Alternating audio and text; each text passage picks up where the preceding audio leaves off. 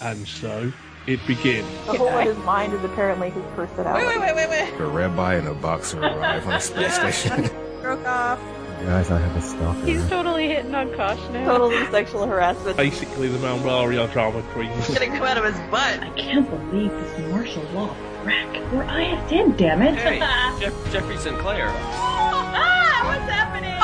What's happening? My Disaster must teach Workcast not to blow up universe. My Whedon senses should have been tingling. And we know that IKEA survived. This torture session may be recorded for quality assurance. There was Now he's a dead drug. Jack the Ripper knew it was there.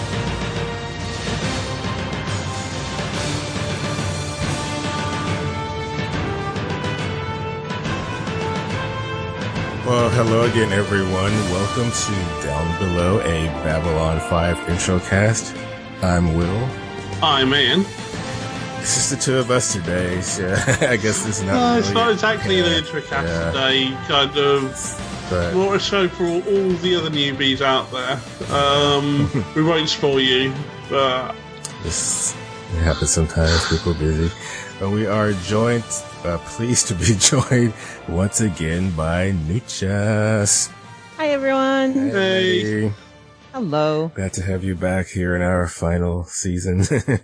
Yes, Final this will be my final episode. oh. Um, yeah, I, I remembered this episode more fondly than rewatching it. I will say that. I agree. Okay. I agree. I Um, think at this point, uh, this trope has d- been done so much more often and better that it's not as cool as first watch. I think they did it better on the next generation in um, lower Mhm. decks. yeah. Yeah. Um, Well, and on Buffy, uh, the Zeppo. Um, mm, I'm not a fan of the Zeppo. Sorry, I'm not a fan of. Um, there are some yeah, good things about this episode, though. So let's not Yeah. drag it down Yeah. too much. Well, today we are here to discuss episode four of season five of View from the Gallery. Apologies, though, no ISN report this week. Instead, let's go to our advert for Nutty Bites. Hi, I'm Nuke Chas, the host of Nutty Bites, And hi, I'm Tech, Nutty's regular guest. or antagonist. Our podcast is like a call in show where geeks get to debate topics about speculative fiction. We don't really debate. Sure, we do. We debate topics such as lame superpowers, the best villains, and our favorite apocalypses. We more like rant, rave, and then have massive nerd rages. People call in from all over the world, sometimes minor celebrities, and we've even had some supervillains show up. Do you ever notice that you never have any superheroes or good guys? I'm a good guy. Compared to what? Antagonist, not really a guest. Nutty Bites, nimlast.org. A View from the Gallery originally aired February 11th, 1998. If you want to know what I was doing, this was my, this was still my freshman year in college. I think it was February that year when I like finally got a roommate. because I was living alone. I thought I was going to make it to the end of the year without having to put up with a roommate, but got one in February. It was interesting. he used to drink and smoke all the time. Come in late at night drunk. Um, it's just what I do In, now. in 1998, I was not watching Babylon 5 because I think I was still watching Deep Space Nine. But, uh, yeah, that was my junior year of college. So, yay. Yeah, yes, yeah. End think- of sixth form over here. Um, so yeah, I think it was also around this time that um, I first saw Babylon Five on TV. It was season four, uh, uh, episode twenty-two. Of course, as I've said before, probably the worst episode to jump in on, but it was it caught my attention. I think at this time they were airing the four first four seasons on TNT like Monday through Friday, so I was catching up on the episodes I hadn't seen. You know, I was in season five. Um, yeah, it was. Sorry, I was uh, recently just distracted. My husband just came in. Apparently, Pokemon Go is now available in Canada. I saw that on Facebook. yeah. Uh, my, f- I was with my friends and I last night. I caught so many last night. This is the first time I actually gone out and walked around trying to catch them because I usually only catch the ones in my, um, you know, in my house. So, but yeah, I caught so many last night at the science museum. Hmm. Nice. Yeah, I keep getting server issues. like that. I've uh, I've not done too much at the moment, but yeah, I'm going to have to go to the local um, park. And it's a really big area, so I'll, I'm bound to find place, you know, Pokemon there.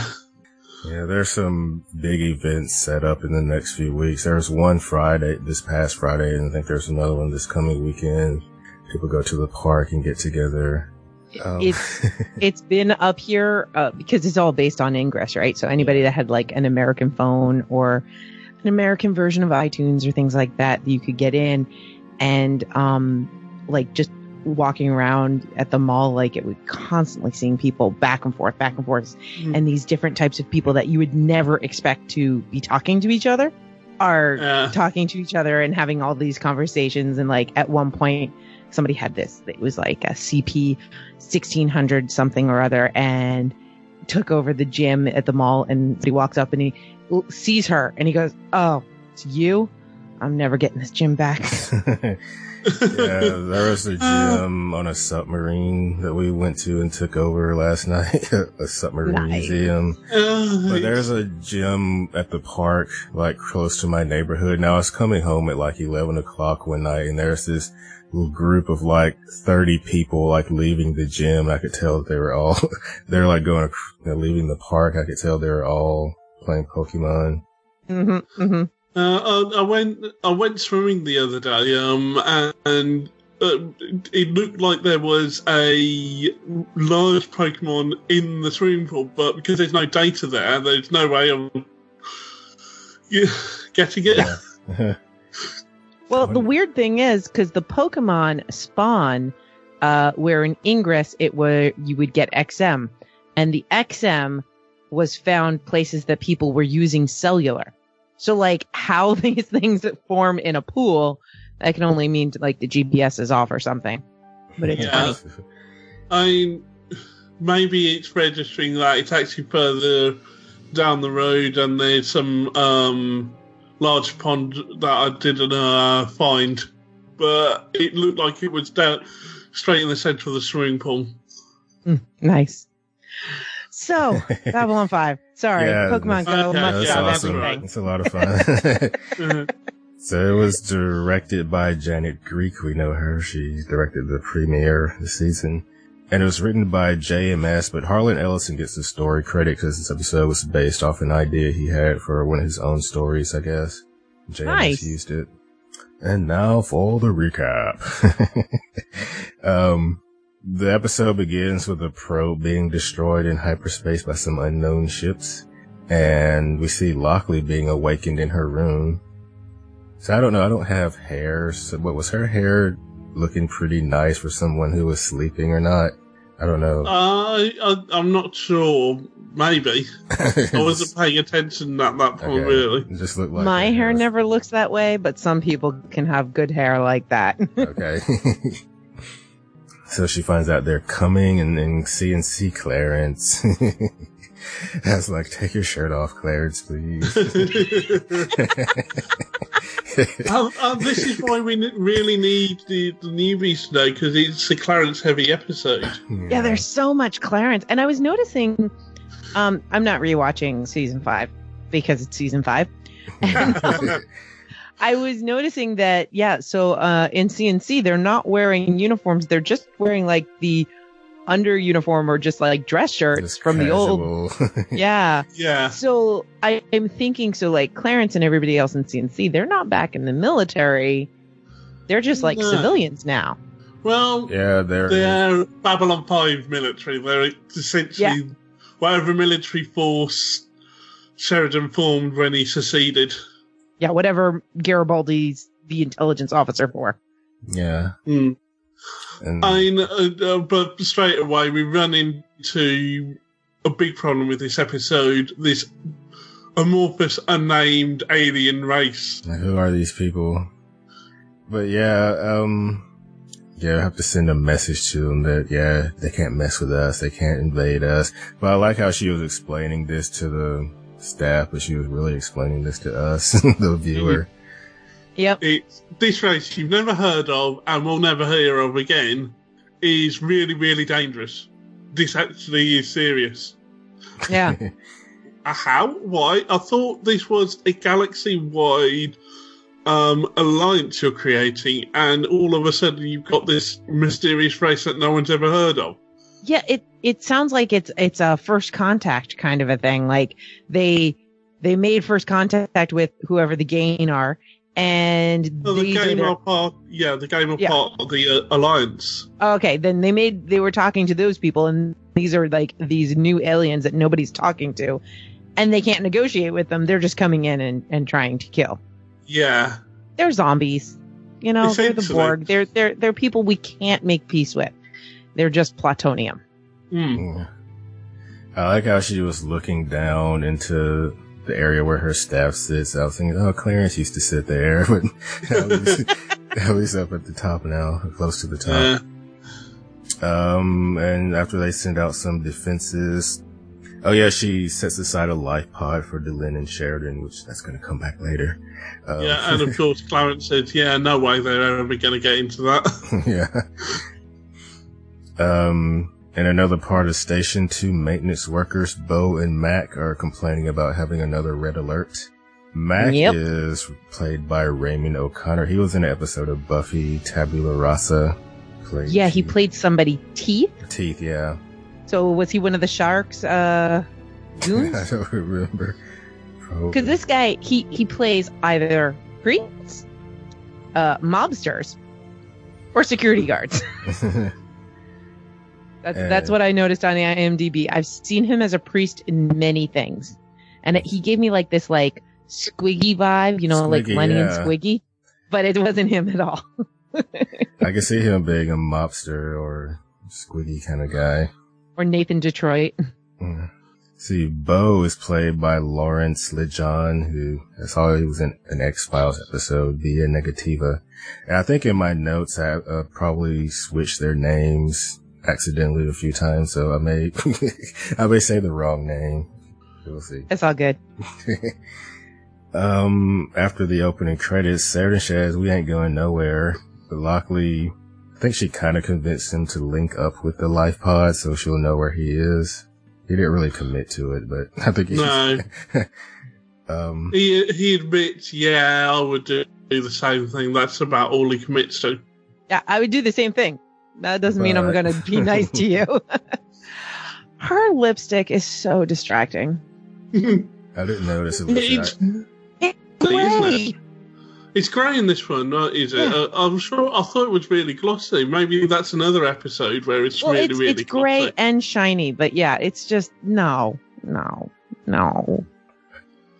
It, it, it, uh, it's it, you're right. I mean, I didn't really think about it too much before, but when now you meant as you mentioned it, I remembered the whole glossy thing. It doesn't feel like it's part of who the character is. You know, Yeah, It's I don't know. Like when I first watched this, I did not think that she was not Ivanova. But watching this episode, I'm like, gosh, they really are trying to make her Ivanova replacement. Like Yeah. even in the look, like they're trying to make her look stronger, and no, she's not Ivanova. Mm. Not a it, it's it's still early days, really, isn't it? It's, I know, I know, and I know. this is only a She, she's second not bad. episode. Yeah, she It's grows only on a second episode. Mm. Is that her new Uh. name now? Not Ivanova. No, no, no, no. That's that's Byron. Byron is not Marcus. Not, not Marcus. Yes. um, when they leave, Bo and Mac talk about that time uh, Sheridan went after that guy that stabbed Lynn and Ceremonies of Light and Dark. It's true That was cool. You see, I think you know this going forward. You'll see that. I think Bo is a more developed character than Mac. Mac seems like the uh, stereotypical maintenance worker. Whereas Bo's got more substance to him. Yeah, yeah. Bo, Bo. Well, we find out later. Like Bo is there because he wishes he was a pilot or in the military. Hmm. Well, There's figured- something stopping him. Well, we don't know. Yeah. There, there. He, could, he might re- not have passed entrance exams. yeah. He might have Yeah. a medical condition that keeps him from doing it. Uh, it might have been something like he wasn't able to do it at a certain time, and then he got older, and he, you know, There's there's lots of reasons, but Yeah, whatever it is, there's a reason there. He's not, you know, he's not a fighter pilot or a um, ground pounder. yeah, it, it it rang very believable to me because like I've met a bunch of people who are like, oh yeah, I wish I could do that. And, you know, you know, there's a bunch of people that you know they they will constantly talk about wanting to do it, um, and then there's the the really scary people who just then pretend that they are, but that's weird. Um, my favorite part of the scene was when they try to figure out what that thing does, so they push across the floor. Yeah, like, that's a nice little element. yeah, like usually they're just in the background, I guess, pushing. and- I want to know is there stuff is there anything about this episode where they talk about how they're basically just answering fan questions because i swear that has to be a fan question of like what does that thing do yeah, why are they Oh, back half there of this pushing dialogue that? seems like that. You're right. I mean, it's not the only question. It's you got the whole thing about Ivanova later, Oh. and then that one's perfect i And I love that one that one's thinking- obvious That was on the nose, yeah. The, uh, my, it seemed like they're the only two maintenance people on the entire station.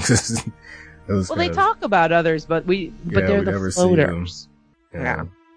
Well, you hear their boss through their little intercom thing. Yeah, but he may not actually be out there fixing things. It's just like they're the only two people actually working on these Yeah. things. Uh, they get some lunch and Mac has Spoo, I guess a Spoo sandwich. Again, I think you know fan service again. Fans asking about Spoo. this is the most memorable thing from this entire episode. I was talking about which episode I was going to be on, and my husband, we got we got back from Aikido. I said, "You want to watch the episode with me?" He goes, "Do I want to watch an episode where a bunch of guys just talk about how spoo tastes like chicken?" No, I'm going to go to bed. and that's the thing; everybody remembers that part of it. yeah, especially, well, apparently it doesn't really taste that good at all. I wonder. but it, For 15 credits an ounce, if you can believe be. that. There could be a, well, um, well, wait, it's like, isn't it like, how much was his, uh, room? They tried to increase their room by like 30 credits. 30 credits a week. month. Yeah. Mhm. Wow, this stuff's really expensive. yeah, Um, okay, so they get a alert, an alert, and one needs to go to med lab, the other needs to go to the dome. So then we get to Franklin instructing his staff, and I think this was and Bo. not touching anyone. So Oh, he does a lot of touching because we've not We'll got uh, we've not got a newbies here. We had had to ring at that point that at least in this scene he doesn't really touch anyone inappropriately. It it was it was kind of interesting. So much of this stuff, like when they talk about Sheridan and yeah, he's a good guy, and this happened and this happened. I'm like, oh, this is all because of the new network. This is all because of the new network. And Yeah. the same thing with Franklin's speech. I'm like, uh, new network. It, it's kind of we've got to reiterate Franklin's back history, re-establish who the character is. Yep. Um, yeah, they kind of did that with Lyta a little bit last time, I think, and about her history of the Psi Corps. Um, yeah, so Bo kind of wonders why would they even bother helping these guys who are trying to kill us, and Franklin wonders. Sometimes he says sometimes he wonders why they play by the rules when nobody else does, and tells a story about his father and I guess a Dilgar doctor who helped him. Yeah. The first time I watched this, I thought, yeah. Sorry. Uh, the first time I watched this, I wasn't really paying attention because it was Franklin. and I thought that he had said that his father got killed some by his own people. I was like, whoa, did that happen in the Civil War or something? and they're just now telling us that or something. Uh, not quite, but it's- it's convenient he uh, doesn't talk about that time he turned 30 people into bombs, essentially. Overlook that. you know, that's Yeah. not something he's proud of. That's not like, you know, that's not on the reel of interesting topics he tells people when he first meets them. Yeah, I can Nah. totally turn people into bombs, but it's okay. They're their size. They don't care. yeah, probably scrub that from his record. Um, so in CNC, Mac is working on the targeting console, and the, there's a battle that ensues while this is going on. I This is the funniest scene. of all of the behind the scenes stuff because it's all intense, all intense. Yeah. Oh, oh yeah, Yeah. I see the problem. Uh, and then you get the whole and and and alternate power is back online kind of a thing because we get all of those lines normally during space battles but you never know where did the power go how is it getting fixed all of that and Yeah. in this episode we actually see the guy under the console fixing it And that's the point of the scene, not the generic space battle outside, which really, usually, I really enjoy Babylon 5 space battles. This one, yeah, this the was generic weird. spaceships just firing on one another. Yeah, I wanted to ask Heidi and Beth if they had trouble following this one because this one just seemed odd to me the way that it, you know, took place. I'm definitely glad we didn't ask them to do a commentary on this one. oh yeah Um, yeah, so that big bug is maybe the same thing that was infesting the station in the very long night of Londo, Mollari. and they're all Uh, over the station Yeah. Well, it actually looks like the bug that was in uh, Londo's quarters a couple of years ago. The one he was Okay. fighting off with a sword. oh yeah they called it a B one through five or one through four or something like that. I was wondering if that's supposed to be some kind of joke or something. I don't know. yeah like Um, like because all of them are gone yeah Yeah, or sabotage or something. I don't know. um, Um, and they were sabotaged by uh, um, giant space crabs, and this is a space bug. This is a mini space bug. i wonder if the space spiders like to eat them Um, so yeah, Lockley says that's a taste what's, of what's coming. We need to get, uh, we need to alert the ambassador and she's going to go have a talk with Mr. Garibaldi and get back to Bo and Mac. They were in, Mac was impressed by Captain Lockley, but Bo's heard that she was on the wrong side during the Civil War. I I like that conversation because it makes you think like, okay, so Sheridan and all of the the upper echelons, they decided to do everything, and they're the ones that made all these decisions to go into civil war. Like, what about all the other Earthlings that had like normal jobs and didn't have a single say in all of this? Yeah. And where Oh, yeah. did they sit? And I, I thought that was really interesting.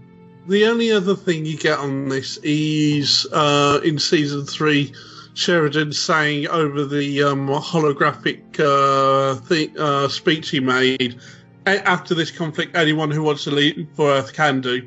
So it's essentially that's the only time we hear, okay, anyone who doesn't agree with me, you can leave the station.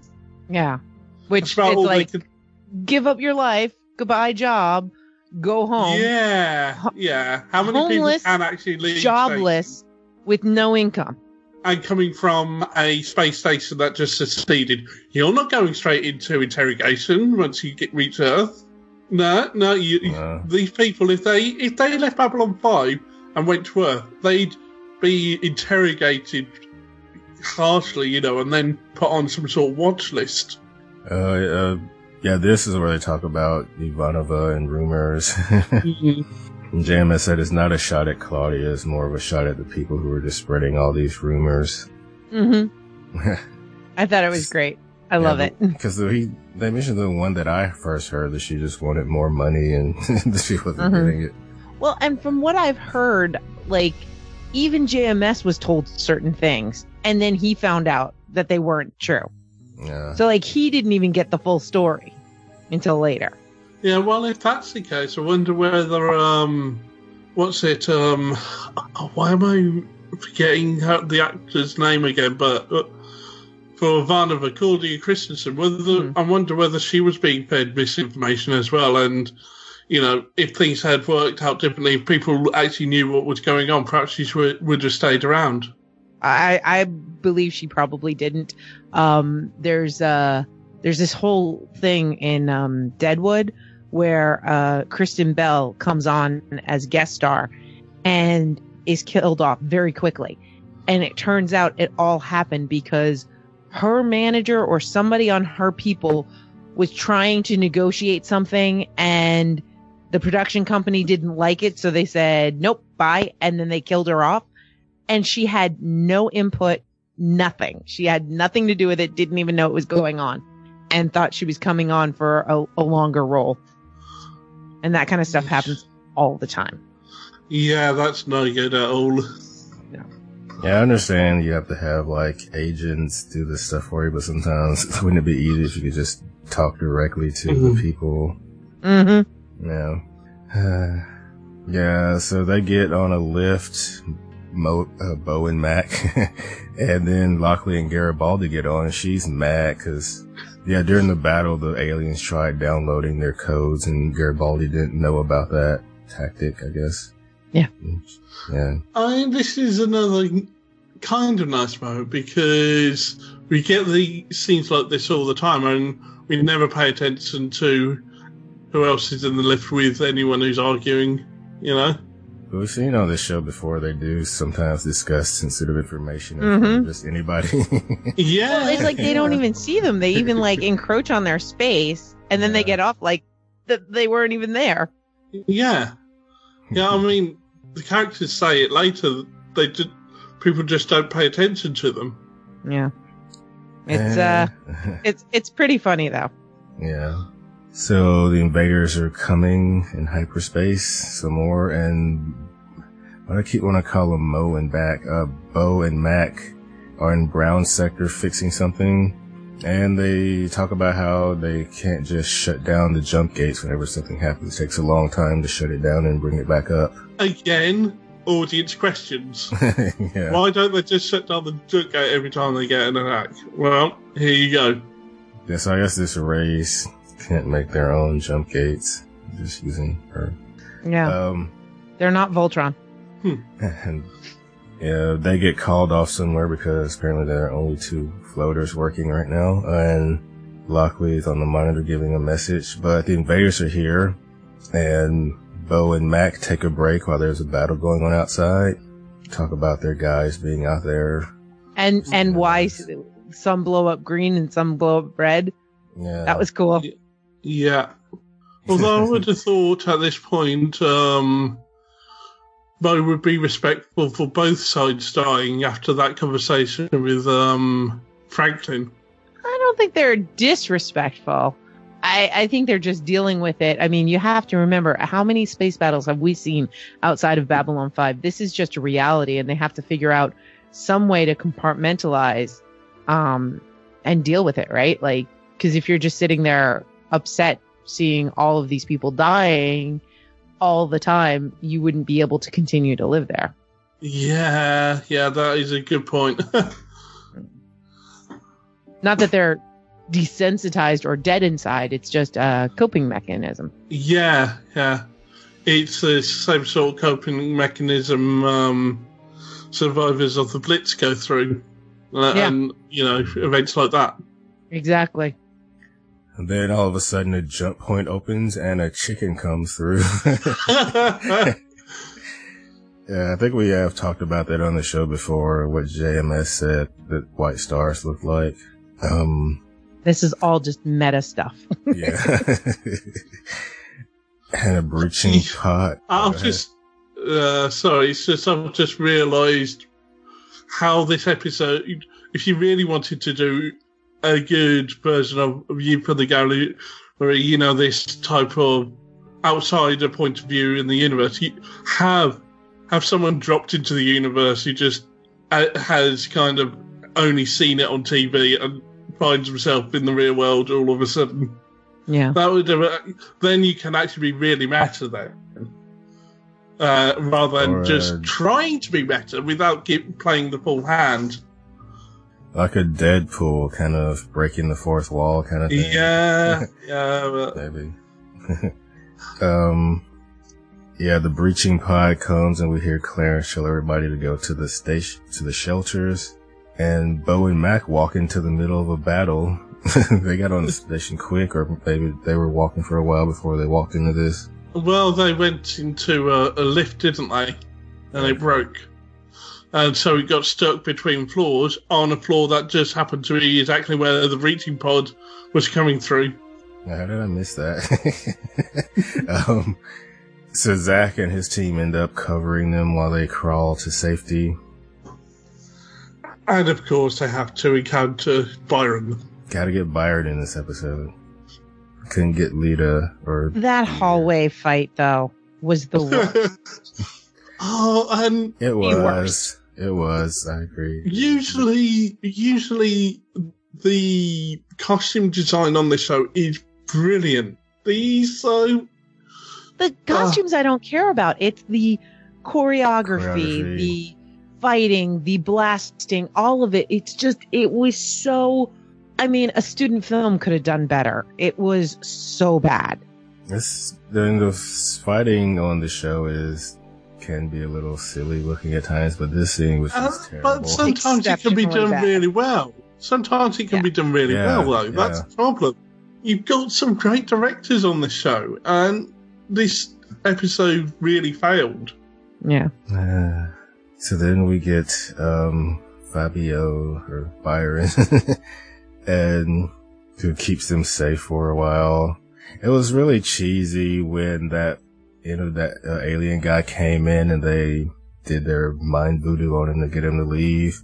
Just how the camera cuts to each one individually to show some concentrating. You see, if Lyta was there, it would, would have been sleep now. Just one. I love how they have to keep looking like like the others didn't notice. Ding, Yeah. ding, ding. Ugh. And Byron, no, he is not Just, uh, Marcus. He will never be Marcus. no, definitely not. His hair is Um, better looking than I remembered, but he's still not Marcus.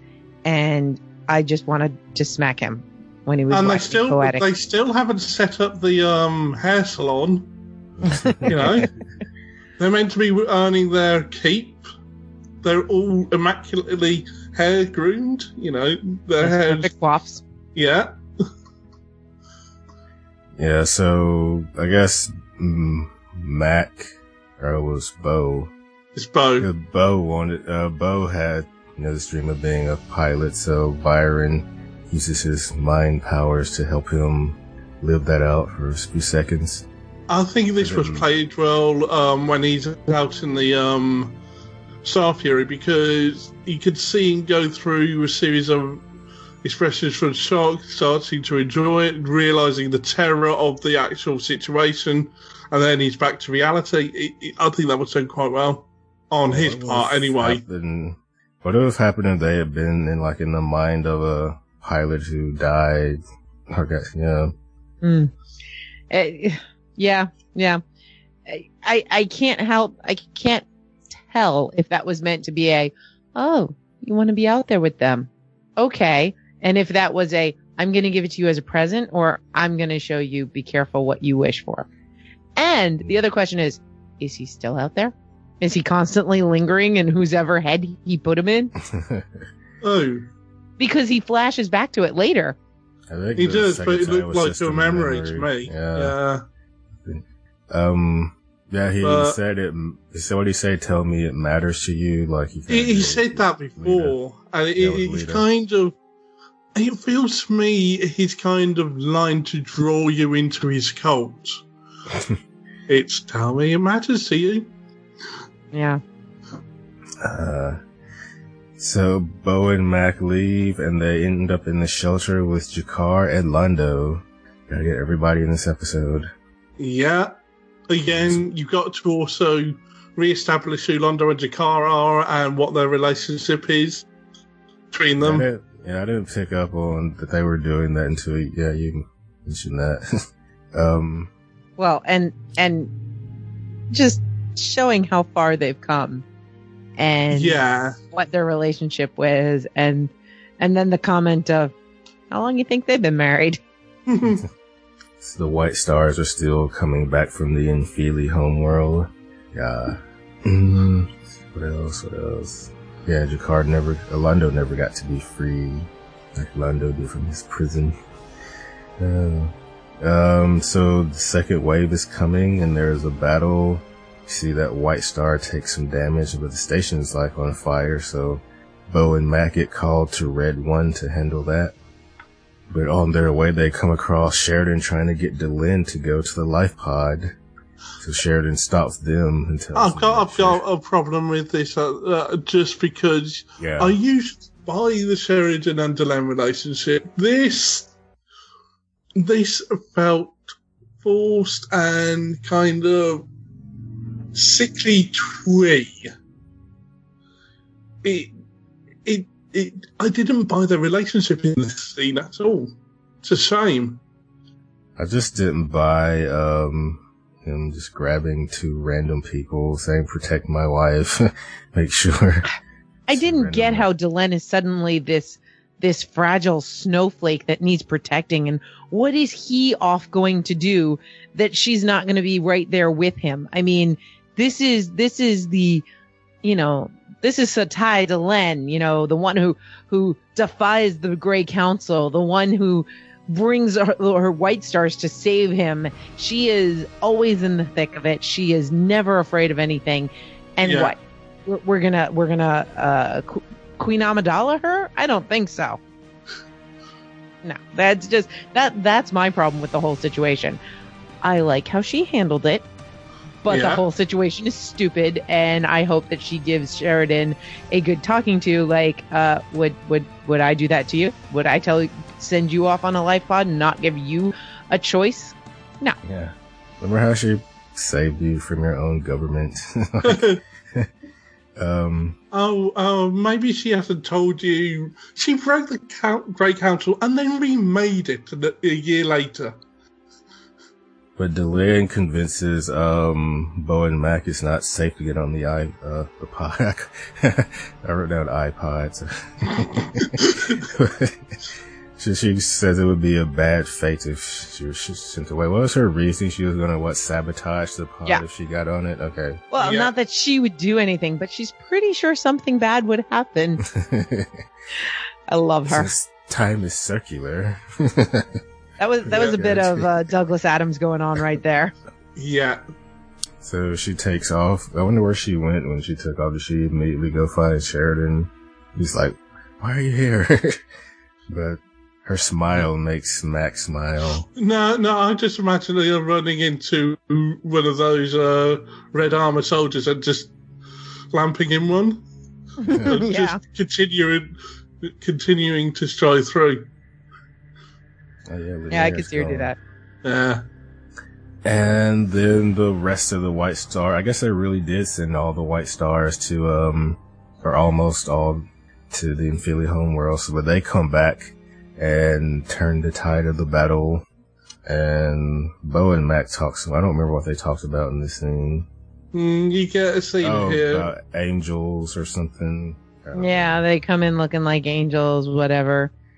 Why is there a tiny little window there? That doesn't make sense. Ah, yeah, it doesn't quite, does it? I mean, we've seen one before, but that was in uh, Brown Sector. Back in uh, season two, I think, you know. And that's the only other time we've seen a window like that. But Um, this is in a loading bay. You wouldn't have a, a weird window like that in a loading bay. No. It was just weird, but that's okay. I I still this is the other part that I remember and it's about them escorting Delenn and Delenn just asking their names and then running off and doing her own thing. Because Delenn is Although awesome. I think this and um, the vision Bo had are both moments that affect his life, and I'm going to, when it comes to my rating, I'm going to be giving you the future history of Bo and Mac. Okay. um, oh, I love the theory craft. I think I read is that these two actors really hung out together a lot so they could seem like they were, you know, buddies. Well, that's cool. Yeah. Um, so yeah, so Bo and Mac are talking about all the work that needs to be done now that the battle's over. But then they come across Docking Bay 4 where Franklin's examining the bodies and he's touching everyone's face. Yes, he's touching. Well, he's closing their eyes. I mean, that's not so But some of bad. them looked like he was touching like on the side of their, like their cheek. I don't know. Yeah, it was like, was he checking their pulse to make sure they're really dead? That's what I thought Um, he was doing, but it looked like he was just touching Uh. their face. They've already been laid out uh, with death shrouds over them. The death shroud is the first clue, Franklin. that they're dead. I um I did I did like this scene though. It was very it was very uh striking, you know. It was well, we got all this work to do, blah blah blah. And then you see Franklin having to go through all the dead and he's not just cataloging them and taking care of their bodies. He's the chief of medicine. Like somebody else can do that. He's going to be the one that has to tell everybody, tell all the families and make, you know, the death notifications to these families. And that just Yeah. kind of hit home. Like that, that really just made everything heavy all of a sudden. To be fair, what he's probably doing there is actually recording an official time of death. Yeah. Uh, Or maybe he's just trying to make a some kind of connection to everyone. Oh God, Mm. that's totally him with his walkabout. yeah, yeah, it is, isn't it? Uh, but still, I mean, uh, again, it shows that even in a small skirmish like this, that in the overall scheme of things doesn't really have any impact. There's still a large cost to lives. Yeah. Yeah. Where If, if this more- is a battle, what was the war like? yeah. Yeah. Since they're independent now, where do they get more like recruits when they need to? Yeah. Yeah. Do people volunteer to go off and be on battle? Well, maybe that's the um co- uh thing with Earth they've got. Um, so right, we're going to have a Earth Force commander, and any new recruits we've got for security yeah. get go through Earth Force or get signed up to Earth Force. So they're phasing out the old security. Yep. Um, so they're up in the C and C, Bo and Mac working. Clarence tells Lockley that, uh, there are no, no enemy ships, uh, survived and to report back. And Mac tells Lockley that she's alright. she's not so bad. But yeah, I love the look of horror, like on their faces when he like said, when he called her that, because Clarence looked like, what is this guy about to say? what is he about to say to her?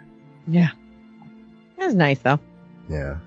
And By the way, uh, I looked up on IMDb because I was trying to figure out who people were, and Clarence, he aged well. he did age well. Yeah. Oh my god! like the gray hair, it worked for him. I've seen some like shirtless pictures of him, and he's got these nice. he's got Really? abs Oh. muscles. Yeah. You know, I Um, mean, I got my nose. Yeah, yeah, potentially. Well, I wonder if um, JMS does redo Babylon 5, he could recast him either as Clarence again, but this time Clarence has a much bigger role, or recast him as someone else. Maybe he's the new Marcus. he's a um admiral now, maybe. Wait, you make him a new Marcus so he actually gets to be with Ivanova, yeah, or not Uh, really? he's, He gets to uh, continue to pine for her. He takes her flowers, and they're just a little call back to I just saw the shirtless. yeah. He's got compass rose tattoos. What does that mean? I don't know. Oh, damn. if you're listening, Joshua Cox, Yeah. give us a call. Come on the podcast. I'll just, I'll just sit here drooling over from the whole time. Now he could be Sheridan. There you go. yeah. yeah. I wasn't going to say Sheridan because uh, they'll probably want to get a big actor for that role. Um. So yeah, they're walking through the hallway, and Delenn says hi to them, and Sheridan has this look on his face. Is it? Does he not remember them, or is he just? I don't think he does. I Yeah. think he has no idea who they are. I think he's just like, how do you know these people? How does she remember everybody? You know? Like, why are you telling me this? Who are these people? Yeah. Uh, I'm sure it's some sort of uh, mobile religious training to remember n- names and faces, you know. Then they're gonna go get some lunch, and turns out Spoo has gone up in price since the beginning of the episode. So, Yeah. and that's the end. Okay. Yeah, That- I'm, I'm looking through at the, I'm looking at the shirtless pictures now. um, part I always forget. Do we have any quotes? I really this week, no. Oh, there was something about. Ah, there was something about like Sheridan being dead, and it's like, oh yeah, yeah. It's like, oh, I heard he died once. Eh, nobody's perfect. That's perfect. Yeah. Yeah. And then there's a line about dead or alive. I'd co- come back from hell and go through walls for her, just to see that smile again. That was a good one. Oh, Um, oh, she remembered my name, our names. I think I'm in love. She's married. Eh, I think we can work something out. Yeah, we can work something out. Oh, Byron, yeah, Byron did quote Hamlet. Yeah, whatever. He did it in a bad way. Uh, I mean, this is the second time he's quoted Shakespeare and misquoted Shakespeare at that. Yeah, he's being so pretentious. Just go away. You're not Marcus. Marcus is cool. You know, it's so weird because I didn't like Marcus when I first watched it. And rewatching, I suddenly love Marcus. And I don't know if it's Byron that made him cooler or if I was just able to see him in a different light now. But, uh, it just makes me hate Byron even more. Yeah. I don't know if you've heard uh, last week's episode yet, but I uh, um, apparently um, we're not meant to like Marcus. We're not li- supposed to like Marcus? No, sorry, I not we're not meant to like Byron. Oh, good. Sorry, well, they that talk succeeded. for Marcus. Uh, yeah, but Byron I to me is when you you believe in a movement, but then the leader or the speaker for the movement is so off base that you just feel conflicted. mm, You know, it's yeah. like I am against this thing that they are against, but because he's speaking out against it, I just know because I hate him.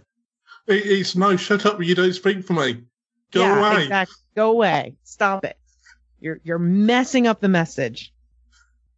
Lyta would be so much better if she just spaced him and she took ca- over all of the deep stuff. Oh yeah. And so, who is our human of the week? Mm, I it's gotta be think- Mac or Bo, right? Well, speaking for our newbies, Beth and uh, Beth and Heidi, they'd want to give it to um, Clarence because he was a big part of this episode. I'm sure.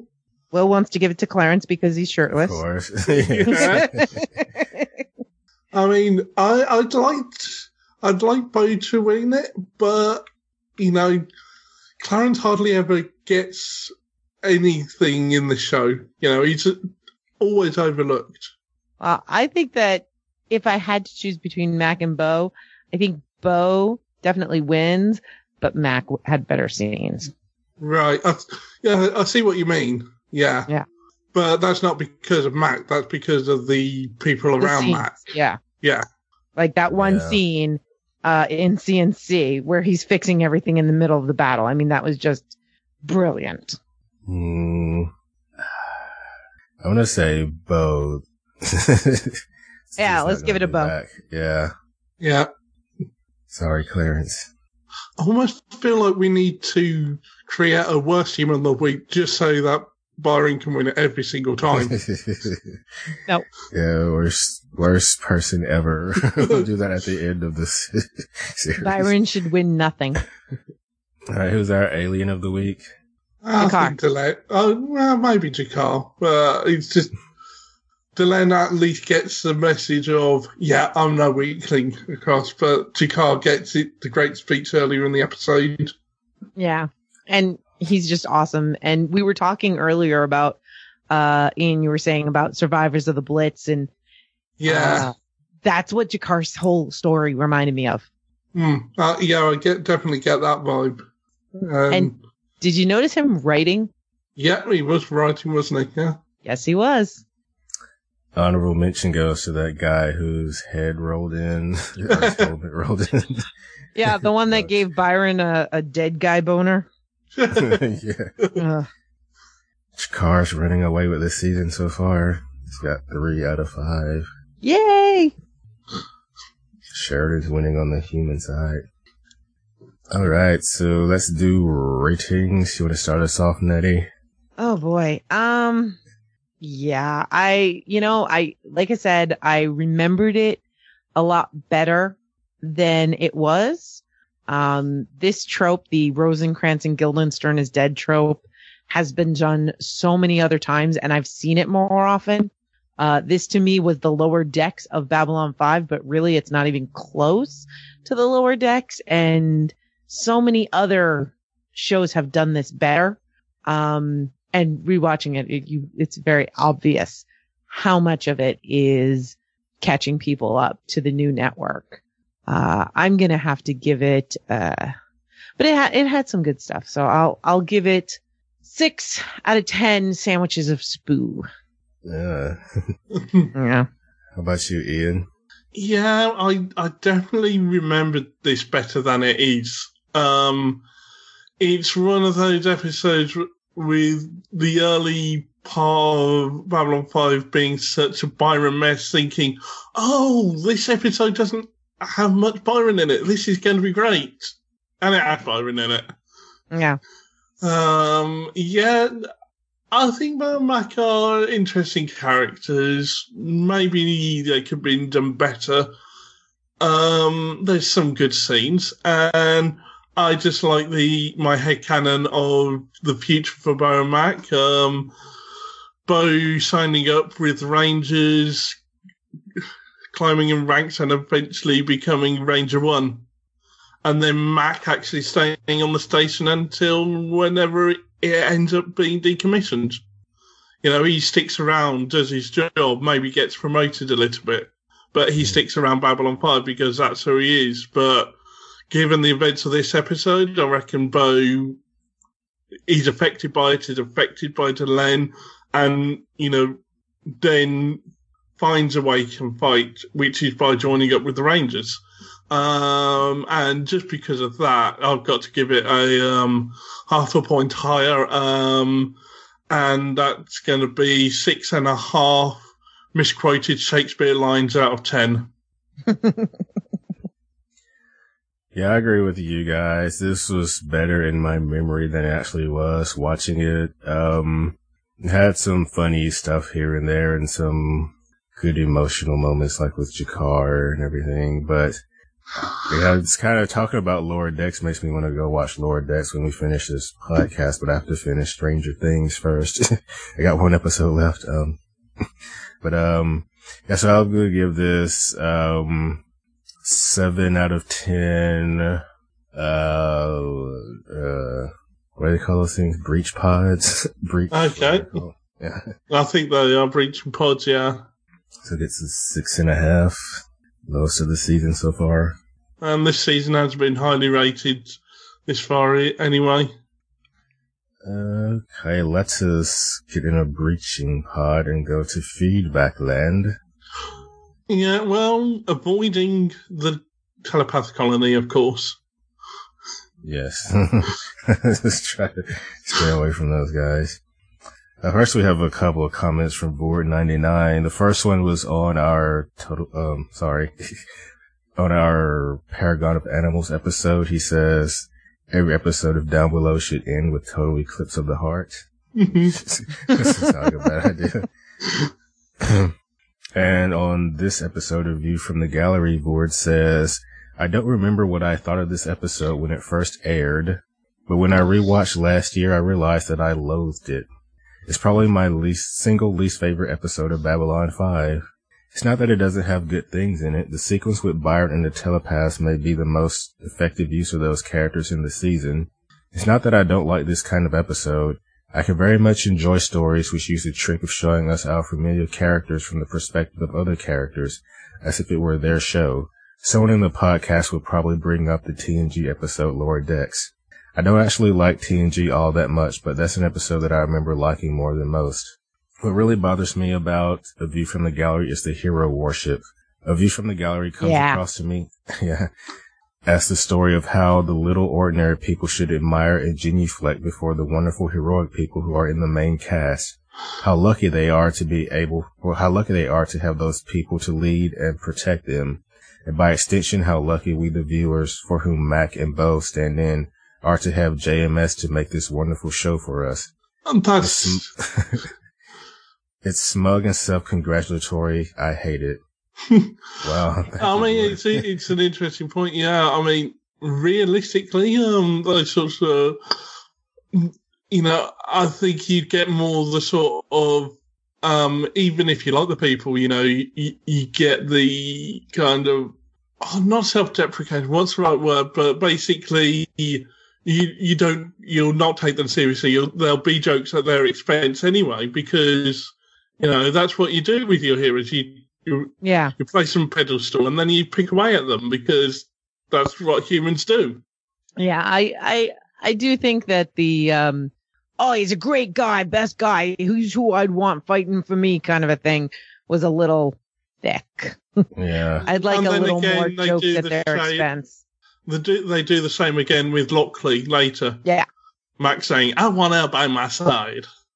Mm-hmm. she, he started to say that she tastes like chicken, which is kind of. that was funny. And next we have an email from Andy. Nutty, would you mind reading this one? Sure. Oh, Uh, please let me do open up the chat. It should be interesting. I haven't read the whole thing. Hi, Will and Nutty. On a view from, that's pretty funny. Just the two of us. Just us, not you, Ian. Sorry. Oh dear. on a view from, well, it had every reason to be great, but it is but. Sloppy, lazy, grr, I, oh, sorry, grr, arg. My least favorite episode of B5. Wow, least favorite? I'm pretty sure there's others. Uh, so you don't have to spend time, so you don't have to spend the next few minutes reading out over the top swear words. I'm going to attempt to review using the format of a well-known, popular, and tacky verse. I've even got uh, double line breaks. It doesn't help for the copy paste. if it hadn't been for bo- for telepathic, if it hadn't been for telepathic bow and subtleties unspoken a long time ago, where did the floaters come from? Where? Oh, I got to do this over. I get it now. I know. I know. I know the, the the cadence here. Okay. It's it's Cotton Eye Joe. Oh, If it hadn't been for get telepath bow and subtleties unspoken a long time ago, where did the floaters come from? Where did they go? Under consoles and crates, Little Mac and Bo. oh, there's more. Hang on. Uh, if it hadn't been for Franklin and Bo or watching the ships, the color they blow, air guitar to a broom, where did the blue col- color? Color. Sorry. Where did the blue color go? Max overreacting and really does blow. Max overacting really does blow. Sorry. I'm laughing while trying to do this. Um, if he was less needy to be liked, see Underbow, Mac would have been married a long time ago. There's Zack and Garibaldi. Hey, where did they go? Feels like a special effects bottle episode. oh my gosh, I can't keep this up. This is hard.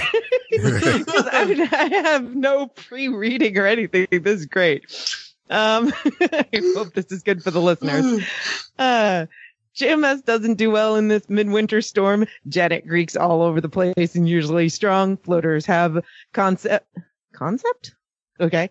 Floaters have concept, but like the enemy, no. Arc. I might have more fun poking a shark. if it hadn't So- been for Mac and Bo, Corwin and Cox would not have dragged it. So where did they come from? Where did they go? Written in a day and not by Peter David. Don't. Oh my god, there's you more. can stop if you need to. oh no, I want to. I wish I had the line breaks. This is great. Um, dialogue top heavy with exposition, so assumes far too little of viewers a no no. and the aliens come from, oh, Byron, I don't know. Vader's Imperial Garden, that's a different show. Oh, my word, there's more. There's more.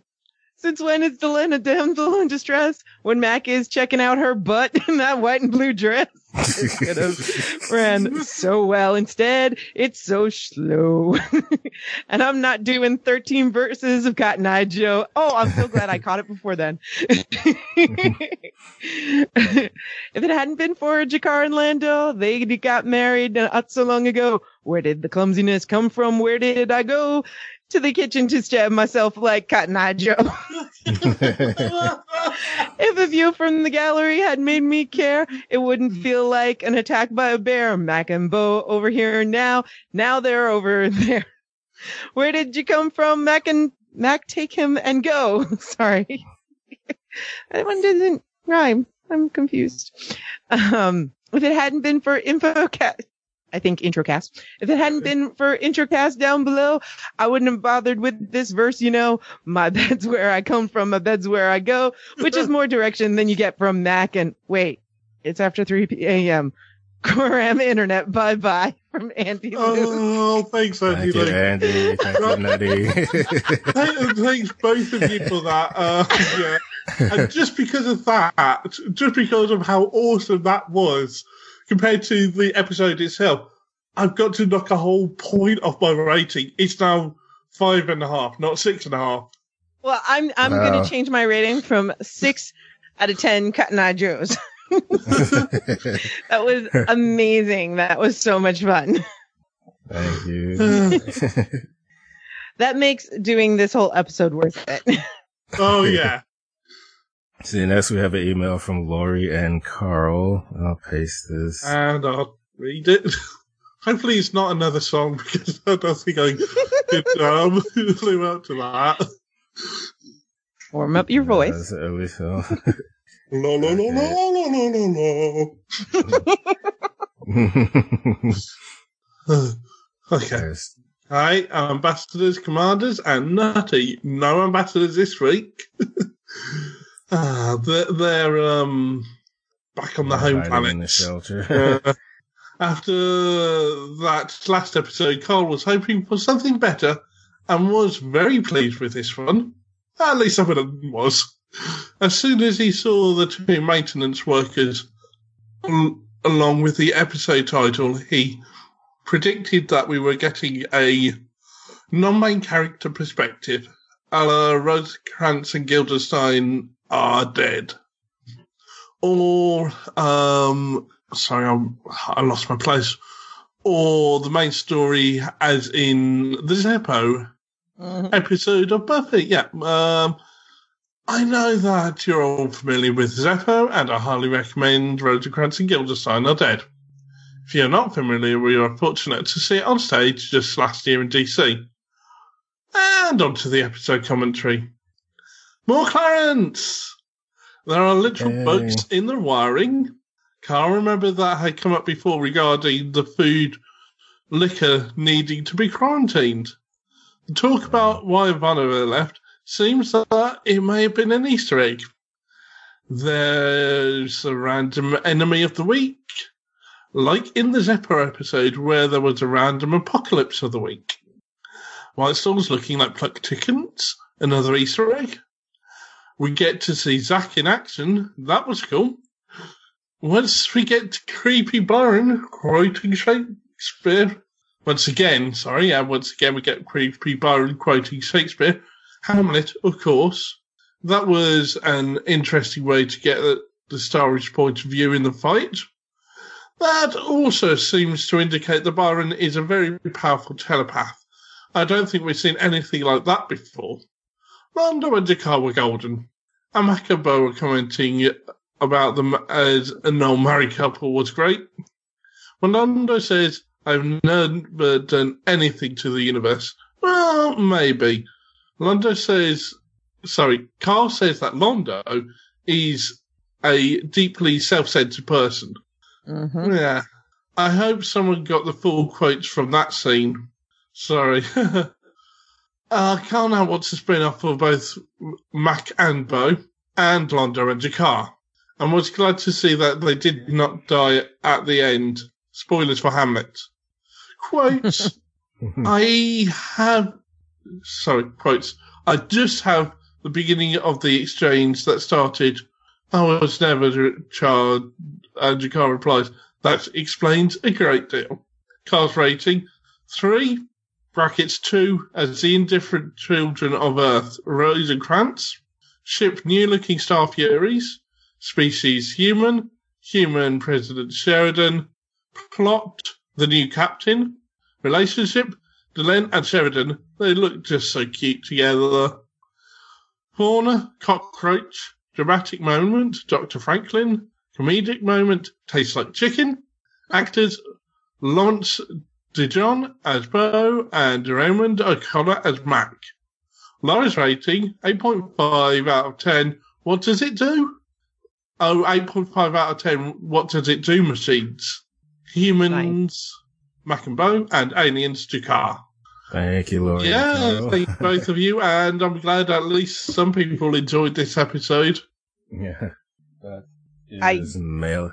I did really like when Londo says that whole like, you know, what did I do to? I did nothing to deserve this. okay, I did a Yeah, lot of things. Yeah. That was a long time ago. Or what do you say? It's been a while. yeah, Yeah. Uh, some mail it down below podcast.com if you want to send us your thoughts. Ooh, Of course, no newbies this week, so no predictions. Uh, I think I have actually on the schedule, uh, next week could do Tron, but we'll see what happens. yeah. Ah, Um. By the way, uh, apparently this was written in less than four hours. Oh. Harlan oh. Ellison wrote the first draft in four hours. Hmm. What did JMS not bother writing a second draft then? I I don't know. Uh, It's like I could have used another draft. Yeah. um, so yeah, Nutty, thank you for coming and for coming on all these years. How long we've been doing it? Oh, well, five seasons, but we haven't been doing it that long. It just, it feels like it, right? I was, I was about to say that. I was like, maybe I shouldn't say that. Well, we yeah, really that's are right. coming towards the end now. It Yeah. really feels like the end of an era. yeah. Well, I am constantly telling people about down below as the only intercast where the newbies are hooked right away. Because every other intercast, there's like an adjustment period. But Penny and Uh-huh. Elizabeth were pretty much in. Like they had qualms and whatnot, but there was none of this groaning and dragging the newbies along through the first season. Maybe only through the pilot. yeah, there might be some of that going on for season five, but you know, that's okay. yeah, they've watched another four seasons. They can stick it out the rest of this season. Exactly. Well, and they're the completionist types, so it helps. Yeah. Got them hooked and now they can't quit. Yeah. It's Um, worth it in the end. yeah. Very much. yes. So that is all we have for this week, folks. We'll be back next time, probably with Tron. Feels a little different. Uh, but until then, goodbye. Be seeing you. Bye. Struck off. If it hadn't been for Cotton Eye Joe, I'd been married a long time ago. Where did you come from? Where did you go? Where did you come from, Cotton Eye Joe? If it hadn't been for Cotton Eye Joe, I'd been married a long time ago. Where did you come from? Where did you go? Where did you come from, Cotton Eye Joe?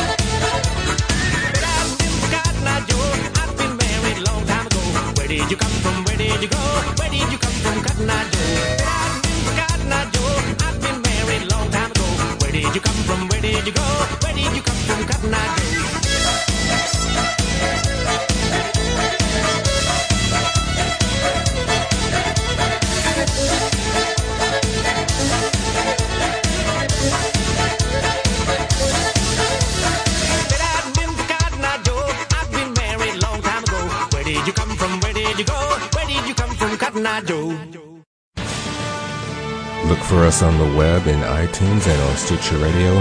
Also, down below downbelowpodcast.com, facebook.com slash group slash downbelowpodcast, and twitter.com slash downbelowcast.